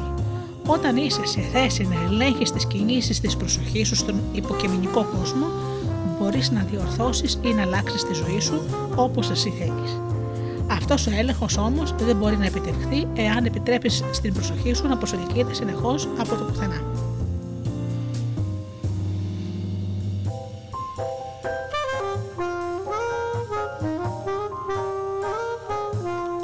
Καστέγκα ήταν ένας μεγάλος δάσκαλος που συχνά έλεγε συγκλονιστικές ιστορίες για τον ανώτατο κόσμο της θηλαιότητα, όπου κάποιος υπερβαίνει τα συνήθεια επίπεδα επίγνωσης.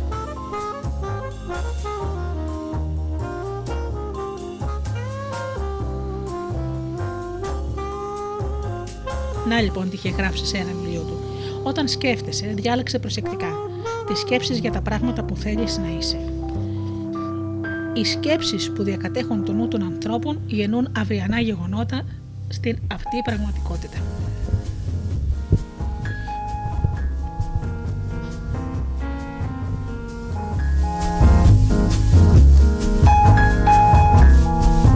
Όπως, όπως διαβάζεις και ακούς αυτά τα λόγια,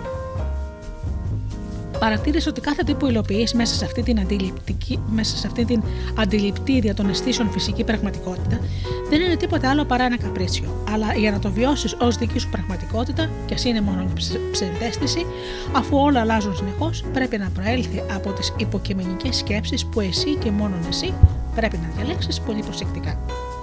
Σου ζητάω εδώ να αγνοήσεις κάθε πληροφορία που δέχεσαι, εάν καθεονδήποτε τρόπο αντικρούει το είμαι που έχεις τοποθετήσει στη φαντασία σου. Αυτό είναι ιδιαίτερα ουσιώδες σε ό,τι αφορά τις πληροφορίες που παίρνεις από τις ίδιες σου τις αισθήσει. Καλά κατάλαβες. Εκείνο που λέω είναι ότι και τα ίδια σου τα μάτια και τα αυτιά σου είναι αντικειμενικές πύλες εισόδου. Μια ακτινογραφία που δείχνει ότι έχεις έναν όγκο που τον νιώθεις με τα δάχτυλά σου αντικρούει το είμαι της φαντασίας σου που λέει ότι είμαι απόλυτα υγιής. Θέλεις να αποφασίσεις να ζεις από το τέλος το οποίο επιθυμείς, όχι προς το τέλος που οι άλλοι έχουν αποφασίσει για σένα. Γι' αυτό πρέπει να ξεφορτωθείς αυτά που σου λένε οι αισθήσεις σου και να μείνεις σταθερά με την υποκειμενική σου προσοχή, διακηρύσσοντας ανυποχώρητα είμαι απόλυτα υγιής. Η υποκειμενική σου προσοχή δεν συνδέεται με εκείνα που το υποσυνείδητό σου έχει προγραμματιστεί να πιστεύει ότι είναι η δική σου πραγματικότητα και επισημένονται από τις πέντε αισθήσεις σου με πολύ πιστικό τρόπο. Είσαι το είναι που είσαι και αυτό το είναι είναι η ύπαρξή σου απαλλαγμένη από τον όγκο. Κατεύθυνε την προσοχή σου μακριά από τις αντιπαραθέσεις που αποσκοπούν να σε μετακινήσουν ή να σε πείσουν να υιοθετήσεις μια εξωτερική συμπεριφορά και στρέψε την προσοχή σου προς την κατεύθυνση του συναισθήματος της εκπληρωμένης επιθυμίας. Το αποτέλεσμα εξαρτάται από την εσωτερική σου τοποθέτηση, την υποκειμενική προσοχή σου. Μπορεί να σκεφτείς ότι είσαι ένα pitbull με δόντια σταθερά καρφωμένα σε ένα πλαστικό κόκαλο.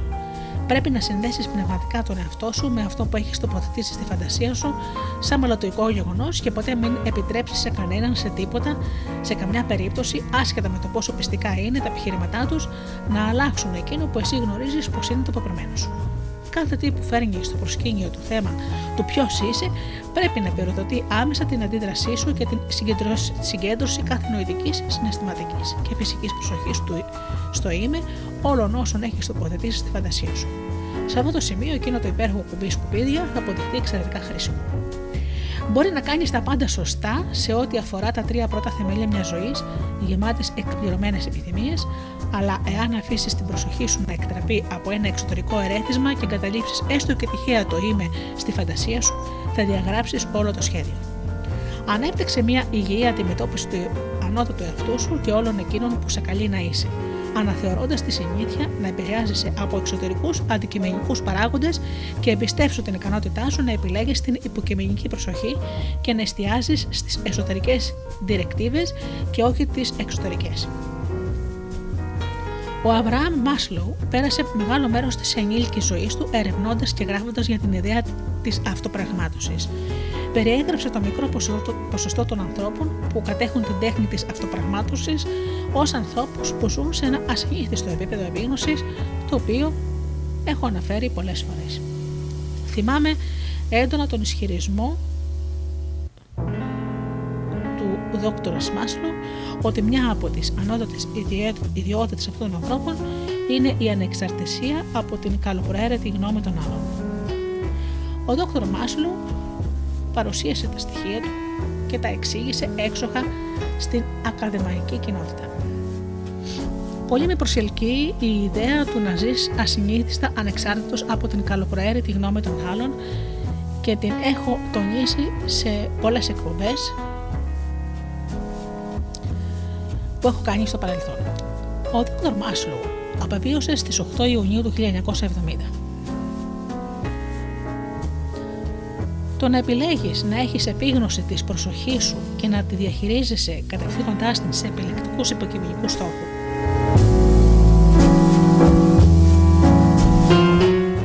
εναρμονίζεται με ένα από τα πιο σημαντικά γνωρίσματά του να ζήσει μια ζωή αυτοπραγμάτωσης σύμφωνα με τον δόκτωρα Μασλού. Την εμπιστοσύνη στον εαυτό σου. Όταν εμπιστεύεσαι τον εαυτό σου να κρίνει ποιο θα είναι το δικό σου πεπρωμένο, θα επιτρέπεις σε εξωτερικούς παράγοντες να αποθαρρύνουν ή να σε επηρεάσουν. Δεν το επιτρέπεις ποτέ.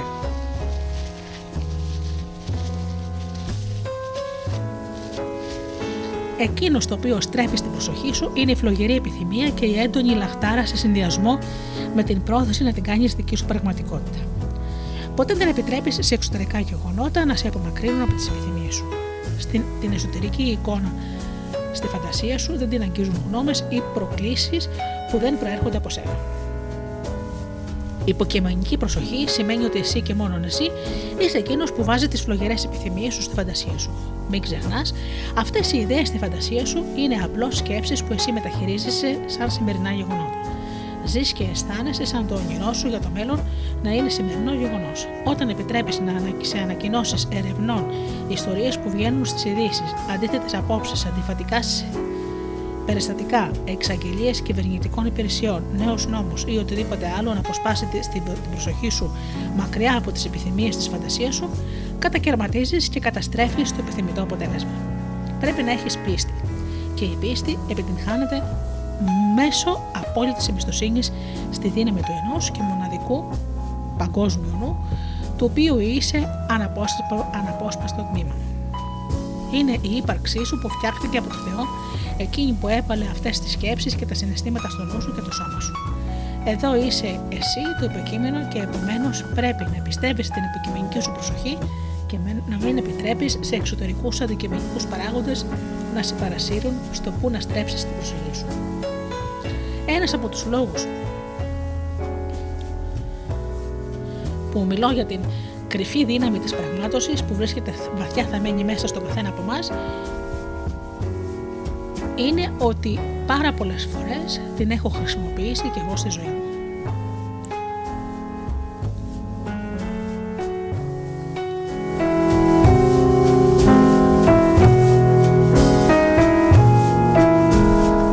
Για να ενστερνιστείς το συνέστημα της εκπληρωμένης επιθυμία, πρέπει να μπορείς να το νιώσεις μέσα στο σώμα σου πολύ πριν τον αναγνωρίσουν οι αισθήσεις σου.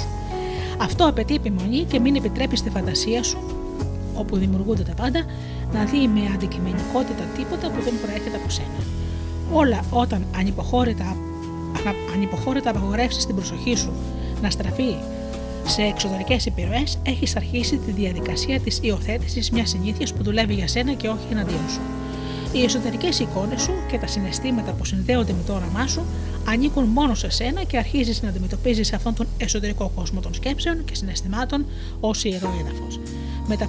Μετατοπίζεσαι από το πιστεύω στο γνωρίζω και αυτό που απόλυτα γνωρίζεις δεν έχει καμιά χρειά αμφιβολίες.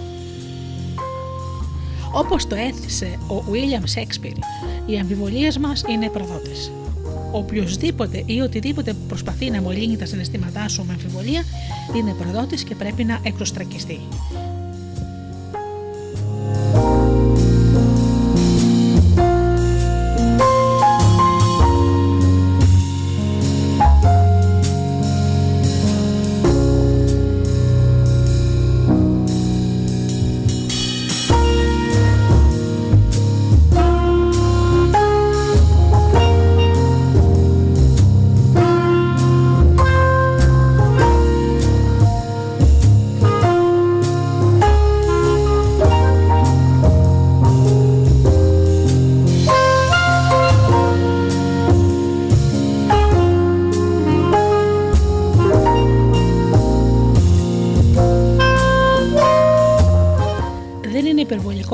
Ότι αν ενστερνιστείς στο συνέστημα της εκπληρωμένης επιθυμίας και χρησιμοποιήσεις την υποκειμενική σου προσοχή για να αποκρούσεις κάθε αρνητή, εσύ και πολλοί άλλοι σαν εσένα κυριολεκτικά μπορούν να δώσουν στο ένα τέλος σε μερικές από τις επιδημίες που απειλούν τον παγκόσμιο πληθυσμό. Τόσο μεγάλο είναι. Έχεις πολλές ιδέες σχετικά με το άτομο που θα ήθελες να είσαι, καθώς και τι θα ήθελες να πραγματοποιηθείς στη ζωή σου. Έχεις βάλει αυτές τις ιδέες στη φαντασία σου και είσαι πρόθυμος να ζήσεις αυτό αυτό το τέλος αντί προς αυτό το τέλος. Αντιλαμβάνεσαι ότι σου δίνεται η ευκαιρία να νιώσεις το σώμα σου το συνέστημα της εκπλήρωσης αυτών των επιθυμιών και ας βρίσκονται στο νου σου και όχι ακόμη στον καθημερινό υλικό κόσμο σου. Τώρα πρέπει να ξέρεις τι να κάνεις όταν το θέμα που αποτελεί αντικείμενο των επιθυμιών σου αναφύεται σε οποιονδήποτε τρόπο από τρίτους εξωτερικά γεγονότα, ακόμα και όταν γυρνάς και ξαναγυρνάς αυτό το θέμα στο μυαλό σου. Από το τι κάνεις ή δεν κάνεις εξαρτάται η πραγμάτωση του ιδεώδου σου. Το τι κάνεις δεν αναφέρεται υποχρεωτικά στις πράξεις σου, αλλά στο που επιλέγεις να στρέψεις την νοητική σου προσοχή. Το πώς χειρίζεσαι αυτό που έχεις στο μυαλό σου είναι εκείνο στο οποίο αναφέρομαι ως προσοχή. Γι' αυτό μην αφήσεις την προσοχή σου να επηρεαστεί από οτιδήποτε και οποιονδήποτε άσχετα με το αν ο τόνος και οι πληροφορίες είναι θετικές ή αρνητικές, σχετικά με το πού βρίσκεσαι στη διαδικασία της πραγμάτωσης. Τα δικά σου είμαι που έχουν φυτευτεί καθαρά στο νοητικό σου άδειτο θα σου δώσουν τη δύναμη και το κουράγιο να κρατήσεις την προσοχή σου εστιασμένη υποκειμενικά. Αυτό που ακολουθεί είναι τρόποι με τους οποίους μπορεί να αντιληφθείς τη σημασία της μετατόπισης της προσωπικής σου προσοχής από αντικειμενική σε υποκειμενική.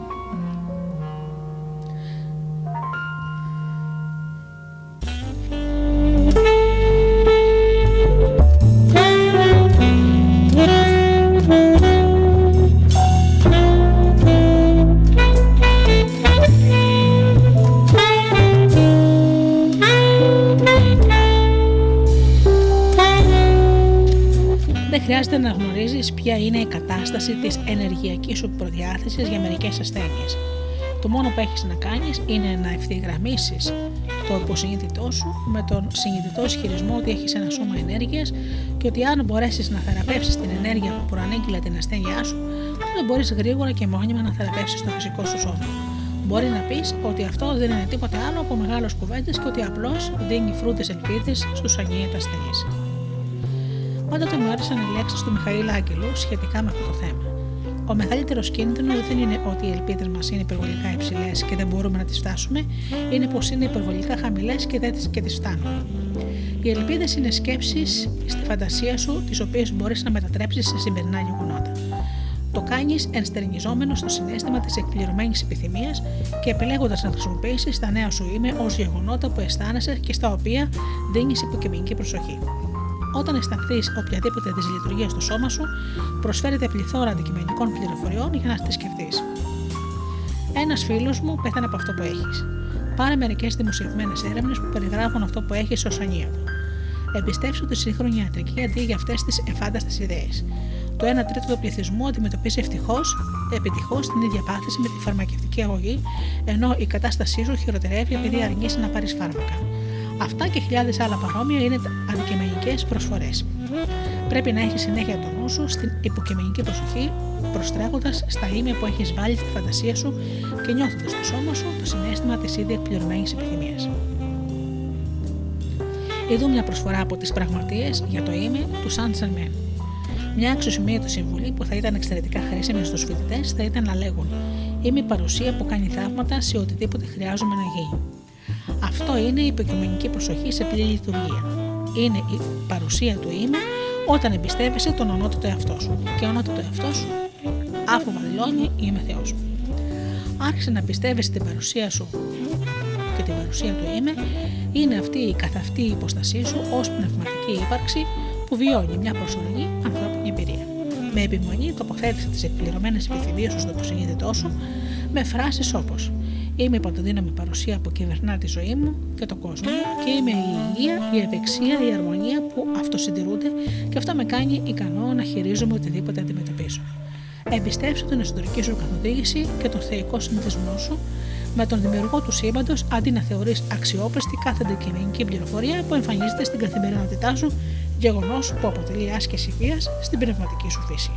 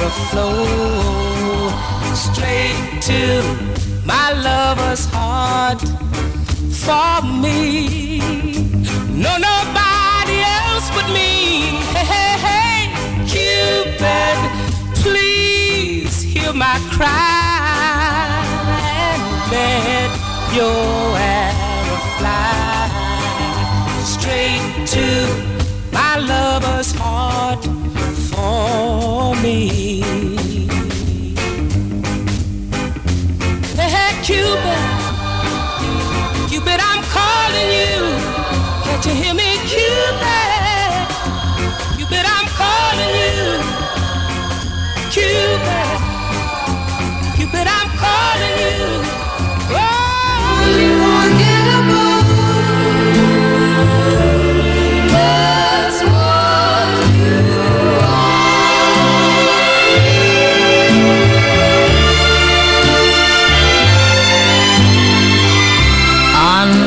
Unforgettable. Mm, that's what you are.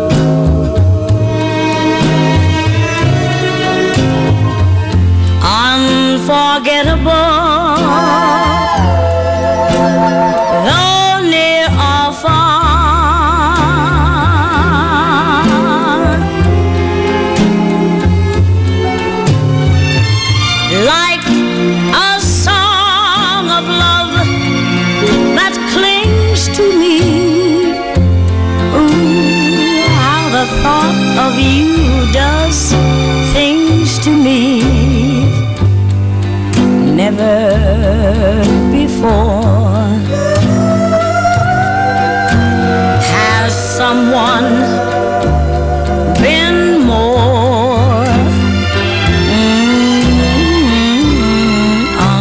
forgettable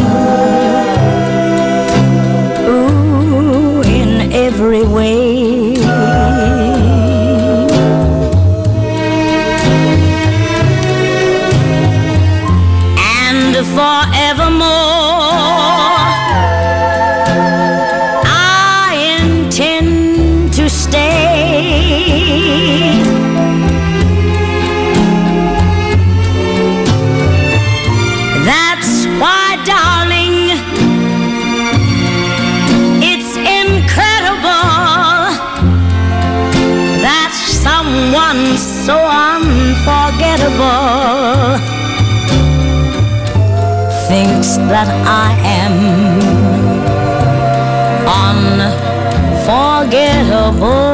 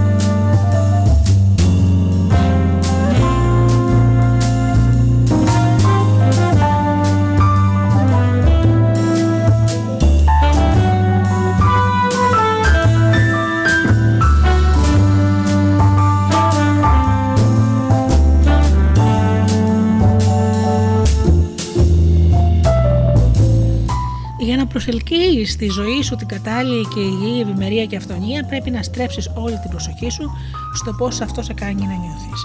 Πρέπει να μπορείς να το νιώσεις σε ικανοποιητικό βαθμό, ακόμα και πριν πραγματοποιηθεί. Νιώθοντας αυτή την ευχάριστη αίσθηση στο σώμα σου, αναπρογραμματίσει το δικό σου κομμάτι του που του νου, όπου πραγματοποιούνται τα πάντα.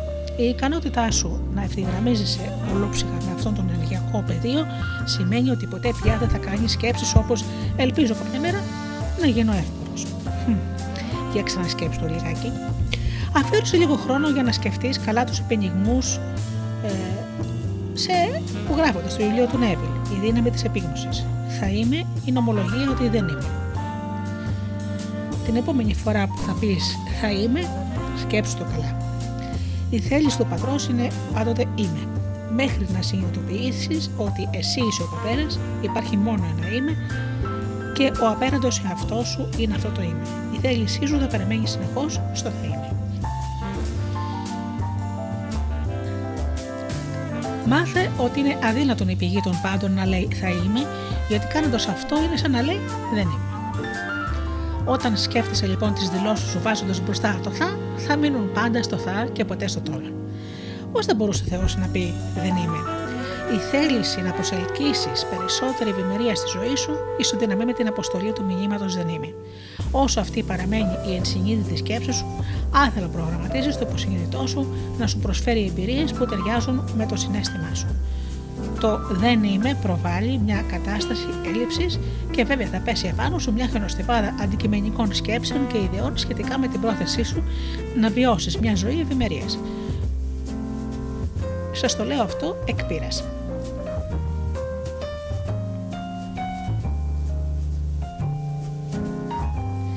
Οι περισσότεροι άνθρωποι δεν ξέρουν πώς να βγάλουν χρήματα ή να προσελκύσουν αυθονία. Είναι σπάνιο άτομο εκείνος που αποτελεί εξαίρεση σε αυτή την παρατήρηση, αν και είμαι σίγουρη ότι εσύ, ναι εσύ, είσαι στη διαδικασία αποβολής αυτής της νοητικής τοποθέτησης. Πολλοί άνθρωποι αισθάνονται ότι η ζωή τους δεν είναι καταξιωμένη επειδή δεν εμπιστεύονται τον ίδιο ανώτατο εαυτό τους. Το πιθανότερο είναι πως αυτό συμβαίνει επειδή δεν είχαν ανακαλύψει νωρίτερα τη ζωή τους, την ύπαρξη, στη ζωή τους την ύπαρξη του ανώτερου και ανώτατου εαυτού τους.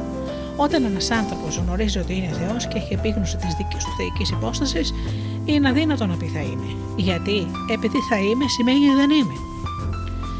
Η υποκειμενική σου προσοχή είναι εκείνη που καθορίζει πώς να επιλέγεις να σκέφτεσαι και ιδίως να αισθάνεσαι για όσα έχεις βάλει στη φαντασία σου.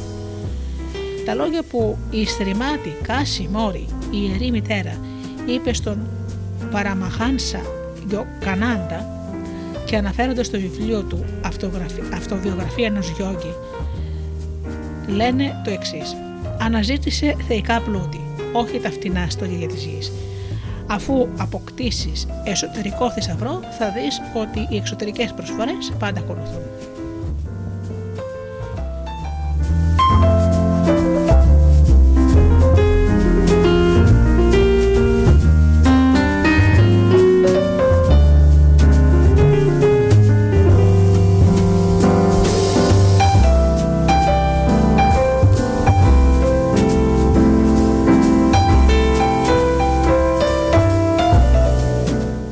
Ο εσωτερικό θησαυρό σου είναι το συνέστημα ότι ζεις σε έναν κόσμο απεριόριστης αυθονίας. Αρνήσου να αφήσεις οποιαδήποτε εξωτερική πληροφορία να σε παρασύρει μακριά από εκείνο που έχεις βάλει στη φαντασία σου. Να ζεις πάντα μέσα από τα αποκειμενικά συναισθήματα Είμαι εύπορος, είμαι πλούσιος, είμαι ευχαριστημένος. Ύστερα με τη φαντασία σου θα προγραμματίσεις το υποσυνείδητό σου να ευθυγραμμιστεί με εμπειρίες που ταιριάζουν με αυτά που νιώθεις στο σώμα σου.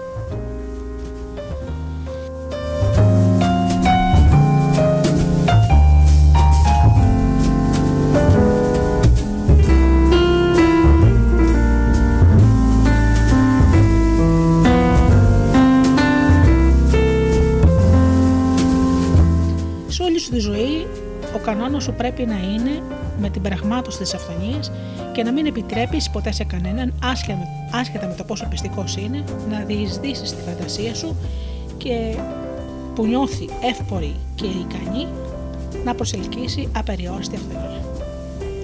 Διατηρώντας αυτή την εσωτερική άποψη απαραβίαστη, ποτέ μην επιτρέψετε σε κανέναν να κλειδώσει την εσωτερική σου γνώση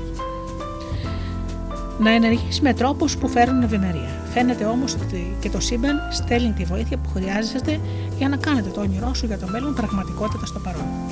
Εδώ του λέει ο Σαν Ζερμέν στις πραγματείες για το είμαι, σχετικά με τη δύναμη που διαθέτεις μόνο και μόνο γιατί υπάρχεις. Τη στιγμή που λες είμαι, θέτεις σε κίνηση αυτή τη δύναμη που περιέχει μέσα της όλες τις, αυτές τις ιδιότητες. Έχει όλα τα συστατικά και αναλαμβάνει να δώσει μορφή σε οτιδήποτε είναι καρφωμένη η προσοχή σου. Το είμαι είναι απίθμενος νους του Θεού. Χρησιμοποίησε το δικό σου απίθμενο νου για να έχεις πάντα στραμμένη την προσοχή σου σε εκείνο που ευθυγραμμίζονται με την πηγή της ύπαρξής σου, την απεριόριστη αυθονία που είναι ό,τι καλύτερο για όλους γύρω σου. Στον ολικό κόσμο η ευτυχία δεν είναι κάποιο πράγμα που μπορείς να αποκτήσεις, να αποθηκεύσεις και να χρησιμοποιήσεις όποτε χρειαστεί ή όποτε θελήσεις. Αν ήταν έτσι θα σου έδινα απόθεμα για όλη σου τη ζωή. Όχι, η ευτυχία είναι μια διάθεση που βγαίνει από μέσα σου. Τη φτάνεις όταν τοποθετείς στη φαντασία σου μια δήλωση είμαι που εκφράζει την α- εναρμόνισή σου με την απλή αλήθεια ότι η ευτυχία είναι πραγματικά εσωτερικό θέμα. Η ευτυχία είναι μια εσωτερική υπεποίθηση που εσύ φέρεις σε οποιονδήποτε και οτιδήποτε αναλαμβάνεις και όχι η προσμονή ότι η ευτυχία θα σου δοθεί από άλλους ή από πετεύματά σου και τα αγαθά σου. Δεν υπάρχει δρόμος προς την ευτυχία, η ευτυχία είναι ο δρόμος. Δήλωσε την πρόθεσή σου να ζήσεις μια ευτυχισμένη γεμάτη ζωή, τοποθέτησέ την σταθερά στην πιο περίοπτη θέση στη φαντασία σου και ζήσε από αυτή τη θέση σαν να ήταν ήδη η δική σου πραγματικότητα. Όταν οι καταστάσεις ή οι πέντε αισθήσεις σου προσπαθούν να σε πείσουν πως κάνεις λάθος, ήπια αλλά με αυτοπεποίθηση άφησε τις φοβισμένες ή αρνητικές σκέψεις άρα να παρασυρθούν σε, περαστα- σε περαστικά σύννεφα όσο εσύ εστιάζεις τη φαντασία σου που κανένας δεν μπορεί να αλλάξει χωρίς την έγκρισή σου. Ο Νέβιλ αναφέρεται σε αυτό το ζήτημα χωρίς δισταγμό.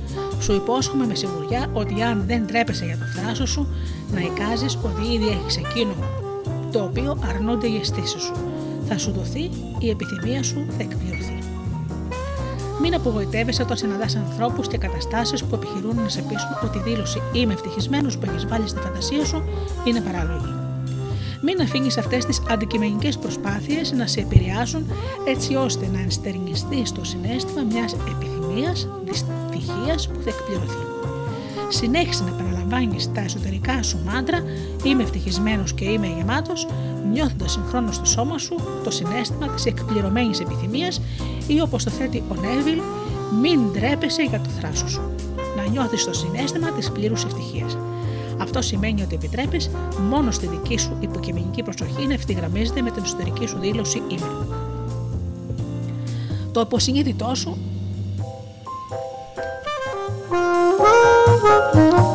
καταλαβαίνει ποιος προτίθεσαι να είσαι και με τρόπο φυσικό να πάψεις να καλεί ή να διατηρείς οποιαδήποτε μορφή. Έχω το δικαίωμα να είμαι συμφοριασμένος. Πώς θα μπορούσα να είμαι ευτυχισμένος με τις συνθήκες που καθορίζουν τη ζωή μου, ο γονιός μου, ο σύζυγός μου, η αδερφή μου, οποιοδήποτε, οποιαδήποτε εξωτερική σχέση με κάνει δυστυχισμένο. Και όλα αυτά τα παρόμοια. Μα πώς είναι δυνατόν; Ο Θεός να πει Είμαι συμφοριασμένος, είμαι δυστυχής. Σκέψου, θυμήσου. Έχεις ένα ανώτατο εαυτό που είναι ένα με το Θεό. Ιδού, ο Σαν Ζερμέν, που μιλάει αυτό το θέμα σε μια, μετα- σε μια μεταβίβαση που λήφθηκε στις 24 Νοεμβρίου του 1932. Θα πρότεινα εκείνοι που συνεχώς έχουν δυσάρεστες εμπειρίες να αποσύρουν συνειδητά από αυτές τις καταστάσεις κάθε δύναμη που αθέλητα τις περισσότερες φορές τους έδιναν. Όταν είναι αναγκαίος συ- συζητήσεις- να συζητήσεις κάποια κατάσταση για την καταλάβεις, απόστερα αμέσως κάθε δύναμη που τους έχει δοθεί και μετά μάθε. Είμαι η αρμονική παρουσία που, διά, που διαχέεται όποιες και να είναι οι συνθήκες. Όταν λέγω είμαι, η κυρίαρχη παρουσία γνωρίζω συνειδητά ότι έχω θέσει σε κίνηση την πλήρη δύναμη και νόηση του Θεού για να δημιουργήσει τις επιθυμητές καταστάσεις που ως εκ τούτου είναι αυτοσυντηρητές. Σε παροτρύνω να διαβάσεις και να κρατήσεις μέσα σου αυτό το μήνυμα σχετικά με τη δική σου ευτυχία. Να είσαι αφοσιωμένος στη δική σου υποκειμενική προσοχή και πάντοτε υπενθυμίζοντάς την και τον, ε- και τον εαυτό σου ότι είμαι η αρμονική και κυρίαρχη παρουσία. Θα ενεργοποιείς έτσι τη δύναμη του Θεού αφού είσαι ένα με την πηγή κάθε δημιουργίας είτε αφορά την υγεία σου, την περιουσία, την ευτυχία ή οποιοδήποτε άλλο στοιχείο των βιωμάτων ολόκληρης της ζωής σου, Είναι ζωτική σημασία να θυμάσαι τη σπουδαιότητα των κινήσεων της προσοχής σου. Πρέπει με πείσμα και επιμονή να μην αφήνεις τις απόψεις ή τις πληροφορίες άλλων να αλλάξουν τον εσωτερικό σου κόσμο. Ξέρεις τι θέλεις να γίνεις και τι θα ήθελες να πραγματοποιήσεις για τον εαυτό σου. Τώρα κράτησε τη φαντασία σου ευθυγραμμισμένη και νιώσε το στο σώμα σου. Η χρήση της υποκειμενικής προσοχής σου θα δημιουργήσει τις επιθυμητές συνθήκες. Πρόσεχε συνειδητά τις αντικειμενικές προσπάθειες που καταβάλλονται για να σε πείσουν να εγκαταλείψεις τις ιδέες και τα ιδανικά που έχεις τοποθετήσει στη φαντασία σου. Καθώς επιτείνεται η επίγνωσή σου, θέσει σε εφαρμογή ένα υποκειμενικό αντίβαρο σε αυτές τις αντικειμενικές προσπάθειες. Όποτε η προσοχή σου στη διαδικασία της πραγμάτωσης, της πραγμάτωσης παραστήρεται στην άρνηση αυτού που είσαι, κλείσε τα μάτια, ηρέμησε για ένα λεπτό και επανέλαβα στον εαυτό σου το είμαι σου ξανά και ξανά μέχρι να το νιώσεις να αντυχείς στο σώμα σου. Μείνε σε επαγρύπνηση, έτοιμος και πρόθυμος να απορρίψεις κάθε αντικειμενική πληροφορία που έρχεται σε αντίθεση με το εσωτερικό σου όνομα. Όσο περισσότερο εξασκείσαι σε αυτό, τόσο λιγότερη επίπτωση θα έχουν τα παλιά μικρόβια του νου σου. Σύντομα θα υπάρξει μια νέα ενσωματωμένη εμπιστοσύνη στην ικανότητά σου να πραγματώνεις τη ζωή που επιθυμείς. Χρησιμοποίησε αυτό που εγώ ονομάζω μέθοδο της σούπερ κόλλας για να τοποθετήσεις προθέσεις στη φαντασία σου. Φαντάσου ότι, φαντάσου ότι έχεις ένα υλικό τόσο δυνατό που δεν μπορεί να φθαρεί ή να σπάσει. Αυτό είναι το υλικό με το οποίο επαλήφεις το ime σου που είναι τοποθετημένο στην ιδιωτική εσωτερική σου επικράτεια. Είναι σαν να λες: Τίποτα έξω από τον εαυτό μου δεν έχει τη δύναμη να βγάλει αυτό που έχω τοποθετήσει στην εσωτερική μου οθόνη. Όταν λες είμαι υγιής, είμαι εύπορος, είμαι ευτυχισμένος ή οτιδήποτε άλλο είμαι, χρησιμοποιείς το όνομα του Θεού που για σένα είναι παραβίαστο. Αυτή είναι μια πνευματική απόφαση που έχεις πάρει να γίνεις στο ιδεώδε που βαθιά μέσα σου γνωρίζεις πως είναι η αποστολή σου. Η μεταφορική σούπερ κόλλα θα σου υπενθυμίσει να χρησιμοποιείς μόνο την υποκειμενική σου προσοχή όταν η πρόθεσή σου να εκπληρώσεις τις επιθυμίες σου γίνεται αντιληπτή από τους άλλους. Οι εσωτερικές προθέσεις είναι ένα προσωπικό θέμα ανάμεσα σε σένα και την πηγή της ύπαρξής σου. Όταν προσκαλείς άλλους να υποστηρίξουν ή να σκεφτούν τις εσωτερικές σου προθέσεις, τραβάς την αντικειμενική προσοχή τους. Οι αντιδράσεις συχνά αποσκοπούν να σε πείσουν ότι η πρόθεσή σου είναι ένα ανέφικτο όνειρο. Θα καταλήξεις να υπερασπίζεσαι ή στην καλύτερη περίπτωση να εξηγείς τον εαυτό σου. Αυτό είναι μια πρόκληση, μια πρόσκληση στο εγώ που θα αδράξει αυτή την ευκαιρία για να αλλάξει τις εσωτερικές σου προθέσεις και να σε φέρει σε σύγκρουση με τα εξωτερικά και υποτίθεται λογικά ή επιστημονικά γεγονότα που βρίσκεις στον δρόμο σου. Η πραγμάτωση είναι πνευματική άσκηση. Ω εκ τούτου, αψηφάται λογική, τα γεγονότα, παλιές εμπειρίες, επιστημονικά στοιχεία και κάθε άλλου είδους αντικειμενικές γνώσει. Κράτησε την προσωπικό θέμα έτσι όπως αναφέρει ο Νέβιλ. Επομένως, όταν ξέρεις τι θέλεις, πρέπει η θελημένα να εστιάζεις την προσοχή σου στο συνέστημα της εκπληρωμένης επιθυμίας σου, μέχρι αυτό το συνέστημα να γεμίσει το νου σου και να διώξει από τη συνείδησή σου όλες τις άλλες ιδέες. Κράτησε τις προθέσεις σου προσωπικές, αποφεύγοντας την είσοδο καλοπροαίρετων απόψεων από εξωτερικές πιέσει. Τελειώνοντας, θα πω μερικά λόγια του Απόστολου Παύλου στην προ Φιλιππισίου επιστολή του. Είναι αγαπημένες φράσεις από την, από την καινή διαθήκη. Δεν το λέγω αυτό επειδή αντιμετωπίζω στερήσεις. Εγώ έμαθα να είμαι ευχαριστημένος κάτω από οποιασδήποτε συνθήκες. Προς Φιλιππισίους, Δέλτα 11. Είναι η απόλυτη χρήση της υποκειμενικής προσοχής.